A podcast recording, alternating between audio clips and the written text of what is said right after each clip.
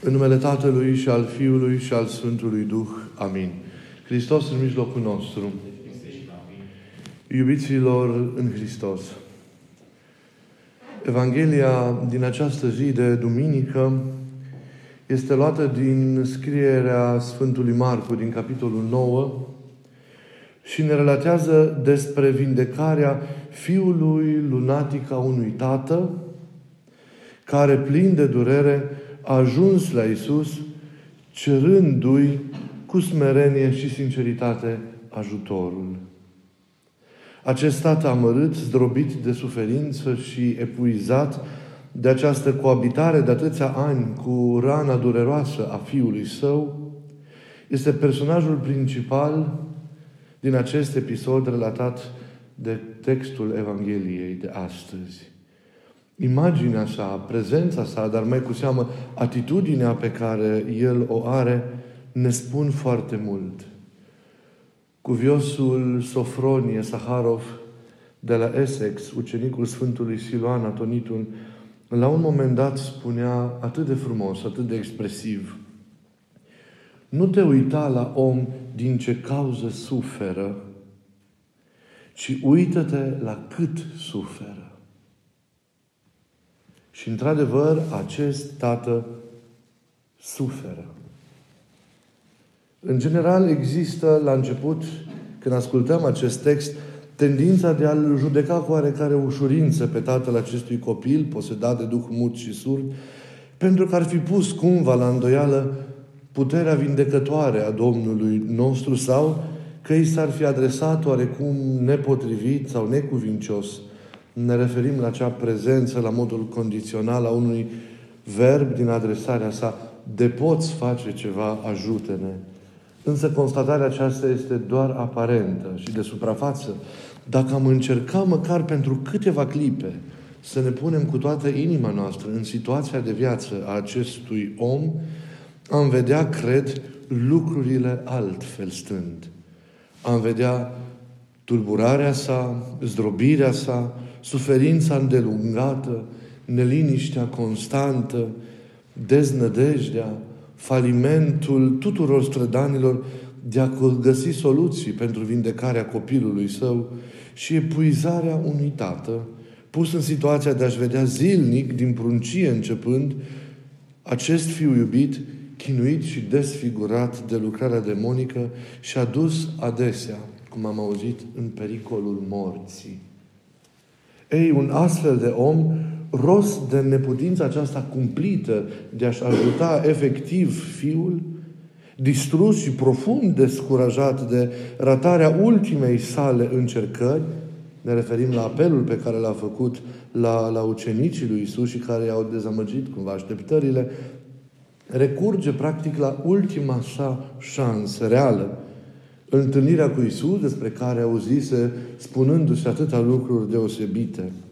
Observăm că el nu avea încă darul credinței și era mai mult decât copleșit de propria problemă, de suferința pe care o ducea în inima sa de atâția ani, dar nu a renunțat nici o clipă la luptă. Iubirea sa de tată, atinsă cu siguranță de disperare adesea, îl determină să nu renunțe la speranță. Chiar dacă în inima sa era cumva tentat, fără dar și poate de teama unui nou eșec. Vine deci și își strigă cu curaj, dar și cu mare umilință, cu mare smerenie, durerea în fața lui Isus, așa cum simțea el să o facă în acel ceas. Cu acele cuvinte care ieșeau așa din inimă. Să observăm că nu se formalizează. Nu încearcă să apară, să fie altceva decât este. Nu își, pun, nu își pune masca unei evlavii pentru a impresiona pe cel căruia îi se adresează și de la care așteaptă un miracol. Vine și acest lucru este extraordinar. Vine așa cum este. Și încrezându-se că posibilul său binevăcător nu caută la față și intuind în simplitatea sa că singura cale este aceea a sincerității, a smereniei, sau am spune a unei sincerități smerite, spune, ăsta sunt eu, Doamne, să nu mă lași. Iisus îi înțelege marea durere și mișcat de această sinceritate a sa și de inima fără răutate acestui tată,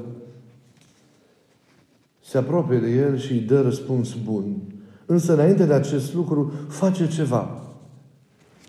Nu îi ține morală, nu îi dă atunci lecții, pentru că în momentul acela al disperării unui tată nu este momentul de a ține prelegeri, ci face, repet, ceva.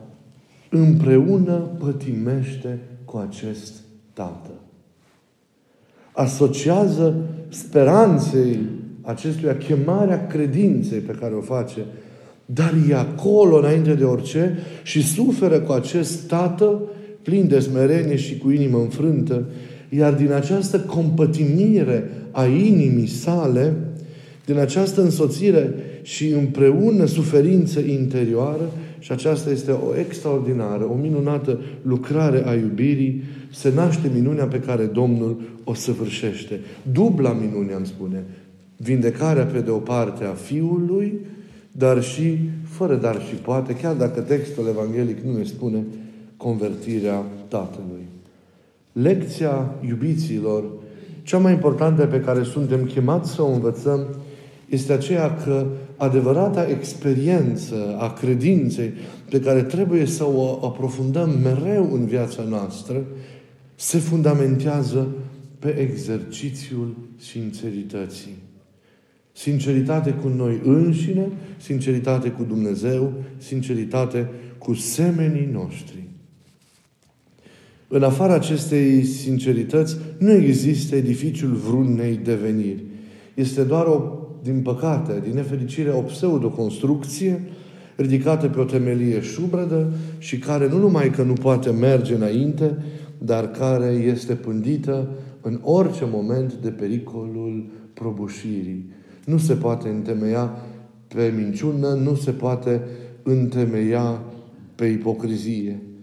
Am văzut cu toții din această Evanghelie baza pe care Mântuitorul clădește, baza pe care Mântuitorul face acestui om chemarea propriei sale credințe, este reprezentată de sinceritatea de plină a omului care își asumă, în primul rând, și apoi își mărturisește, fără ascunzisuri și fără a uza de măști, starea goală, nudă în care el se găsește. Tatăl din Evanghelie nu e așadar un ipocrit, nu se maschează, nu pozează într-un om ce are credință când sufletul lui este aproape gol. Vine și se arată Domnului așa cum este El cu neputințele sale, cu, repet, cu golătatea sa, cu neajunsul său, cu puținătatea credinței sale. Îi spune Domnului ceea ce El este cu adevărat în inima sa. Are curajul acestei confruntări realiste cu sinele său propriu. Doar astfel poate introduce adevărata schimbare. De am învățat și noi această lecție. Să nu fim ipocriți când este vorba de credință. Să nu fim ipocriți niciodată, dar mai cu seamă atunci când este vorba de credință. Dumnezeu nu are nevoie de imaginile noastre false. Nu ne cere să inventăm ceva. Condamnă prefăcătoria ieftină și masca pe care adesea o punem cu ușurință. Ne cere doar să ne vedem realiști și mai cu seamă să mărturisim, să spunem nu ceea ce ni se pare că e în noi, nu ceea ce credem noi că este în noi înșine, ci să spunem ceea ce nu este în noi, ceea ce nu suntem și ar trebui să fim pentru a ne ajuta. Credința adevărată, iubiților, ca întâlnire reală cu cel viu, ca relație personală cu acesta și plină de iubire, are, fără dar și poate, vedeți, ca și condiție sine qua non, fundamentală, sinceritatea. Nimic nu se poate construi pe lipsa sincerității. Nici în relația cu Dumnezeu, nici în relația cu semenul nostru, dar nici noi, noi înșine, nu, nu ne putem ridica de la stadiul acesta de chip la cel de asemănare a lui Dumnezeu, urcând treptele devenirii, urcând acele scări despre care atât de frumos vorbește Sfântul Ioan Scăraru, pe care astăzi îl pomenim, dacă nu pornim de la această sinceritate a inimii. Doar văzându-ne pe noi înșine cum suntem, doar observându-ne cu obiectivitate și cu realism și asumând această situație, că există pericolul de a fugi mereu de această asumare și de a fotografia în ceea ce nu suntem, ei, doar asumând acest lucru realist, descoperim dorința de a nu sta în această situație și de a schimba lucrurile, de a face ceva pentru această înnoire a ființei, a ființei noastre. E indispensabilă, așadar, această sinceritate ca punct de plecare în relația noastră cu Dumnezeu, cu semenul, dar și cu sinele propriu, este indispensabilă așadar sinceritatea ca realitate care susține edificiul acesta al devenirii noastre din toate punctele lui, din toate punctele lui de vedere. Fără sinceritate nu putem merge înainte. Fără ea nu există nici încredere, nici fidelitate. Fără sinceritate nu există nimic. Să ne vedem cum suntem pentru a ne schimba din dragoste pentru Cel care ne iubește. Fie că este El Domnul nostru, fie că este El semenul nostru. Apoi, iubiții mei, textul de astăzi ne vorbește și despre îndrăzneală. Îndrăzneală în credință, îndrăzneală în relația cu celălalt. Credința, fiind relație vie, cum spuneam, înseamnă că presupune această formă de încredere că Dumnezeu este Cel care ni se dăruiește în momentele critice, în momentele delicate și adesea disperate ale vieții noastre. El este Cel care rămâne cu noi, Cel care nu ne părăsește și aceasta este cea mai frumoasă și cea mai dulce și liniștitoare încredințare a credinței noastre. Eu voi fi cu voi, zice Domnul, în toate zilele până la sfârșitul viacului. Plecarea sa, ne arată părinții, înseamnă o rămânere a sa. Înseamnă o întoarcere a sa, înainte de marea sa întoarcere de la sfârșitul viacurilor. Hristos a plecat în forma aceasta fizică, dar nu ne-a părăsit pentru că prin Duhul Sfânt rămâne prezent și umple inima noastră și viața noastră, biserica și lumea întreagă. Rămâne realitatea fundamentală a existenței noastre. El este între noi și este în inima fiecăruia dintre noi. Este în inima relațiilor noastre, în toate împlinirile noastre, dar și în toate frângerile noastre, în toate căutările noastre. El este cu noi. Și aceasta este speranța pe care nimeni și nimic nu ne-o poate lua. Că El este cu noi și nu suntem niciodată singuri, ci ne, ne însoțește. Și aceasta pentru că ne iubește, ne este prieten și nu ne refuză. Mai cu seamă dacă venim cu astfel de smerenie, cu astfel de, de, de sinceritate cu care a venit la el și omul, tatăl acesta îndurerat din Evanghelia de astăzi. Credința este așadar o relație personală vie, directă, plină de iubire, cu mare încredere în cel iubit, adică în Domnul. E dorința de a întâlni, de a fi cu El mereu. El e cu noi, trebuie și noi să dorim să fim acest lucru. Dumnezeu îi spune lui Moise, eu sunt cel ce sunt, adică El este prezența. Noi suntem adesea absența din, din, din sincopa, din intervalul acesta al întâlnirii continue și al rămânerii continue cu El și a Lui în noi. Nu suntem singuri, e cu noi și de aceea trebuie să avem această îndrăzneală. Îndrăzneală de a ne purta pe noi, îndrăzneala de a purta, de a purta lumea înaintea, înaintea Lui. Când iubești pe cineva, îndrăznești. Nu ai reținere. Vii cu curaj și ceri și spui și întrebi și cauți ajutorul. Îți deschizi inima. Prietenia adevărată presupune această revărsare încrezătoare a inimii în fața celui iubit cu speranța neclintită că inima lui va reacționa pentru că și el este într-o stare de dăruire iubitoare felului în care tu te dăruiești lui. Să avem așadar, pe lângă sinceritate și îndrăzneala, dată fiind relația unică de prietenie care bună oară există între noi și Domnul, dar îndrăzneala și în relația dintre noi. Și mai este apoi o lecție care este legată, de, vedeți, de, de tema acestei îndrăzneli.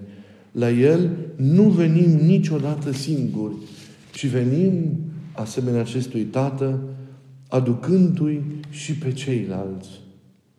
Oricare ar fi ei și oricum ar fi ei. Mai cu seamă, dacă ceilalți sunt fragili, dacă sunt răniți, dacă sunt vulnerabili, dacă au într-o măsură mai sporită nevoie de ajutor, nevoie de apropiere, nevoie de sprijin. Aceasta este iubirea.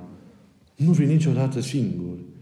Dacă la Domnul bună oară vii singur, în rugăciunea ta, în osteneala ta, chiar dacă ea în cele din afară îmbracă formele acestea ale solitudinii, dar dacă tu vii pe dinăuntru tău singur și nu însoți, nu-l însoțești, nu-l aduci cu tine pe, aproape te, pe aproapele tău, pe semenul tău, nu aduci și lumea întreagă cu toate rănile ei, n-ai înțeles mare lucru din esența Evangheliei care e iubirea, e împlinirea unicei porunci pe care Domnul ne-a dat-o. Să vă iubiți așa cum v-am iubit eu. Aceasta e iubirea. Și în aceasta se manifestă că nu ești, nu te simți și nu vii niciodată singur la Domnul. Pentru că nu-ți mai aparții când iubești. Aparții celui pe care îl iubești.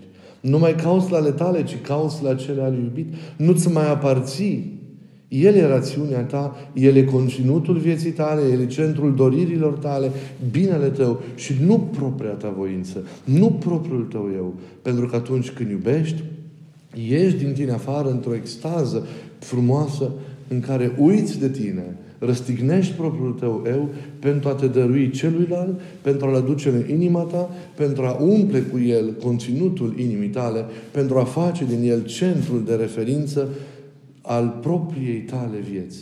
Și când zic El, mă refer la Domnul, mă refer la, la, semenii, la semenii noștri.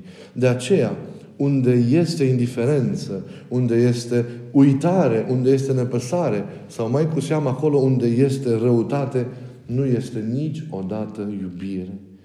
Iubirea nu este declarativă, e o trăire manifestată de fiecare dată într-o faptă concretă iar fapta e îndreptată mereu înspre celălalt. Niciodată înspre mine, mereu înspre celălalt. Și uitați-vă ce frumos este și ce efect primește această atitudine a ta din partea Domnului și sunt convins că acest lucru este valabil și la relațiile dintre noi când vii la cel căruia te adresezi, la cel pe care îl cauți, la cel pe care îl iubești, cu această sinceritate, cu acest curaj, cu această îndrăzneală a omului din Evanghelia de astăzi. Ce efect primești când nu vii pentru tine, când vii mai cu seamă înainte de ale tale, înainte de suferința ta, pentru suferința, pentru durerea și pentru binele celuilalt. Și astăzi, iubiții mei, în fața tuturor suferințe care macină lumea și ne liniștesc chiar și viețile noastre, suntem cu toții chemați să venim cu inima smerită și încrezătoare acestui Tată în fața Domnului nostru.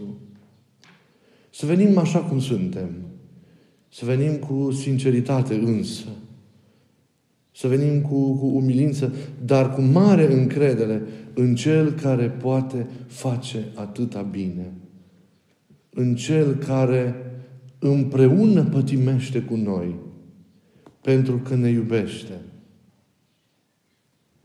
Să venim la Cel care poate să dea un sens acestor zile, acestui timp, acestei suferințe care rănește în chip atât de dureros lumea, în mijlocul căreia trăim, să venim cu încredere și cu sinceritate în fața celui care ne însoțește în traversarea acestui timp, în Cel care e aproape de noi și care este siguranța noastră.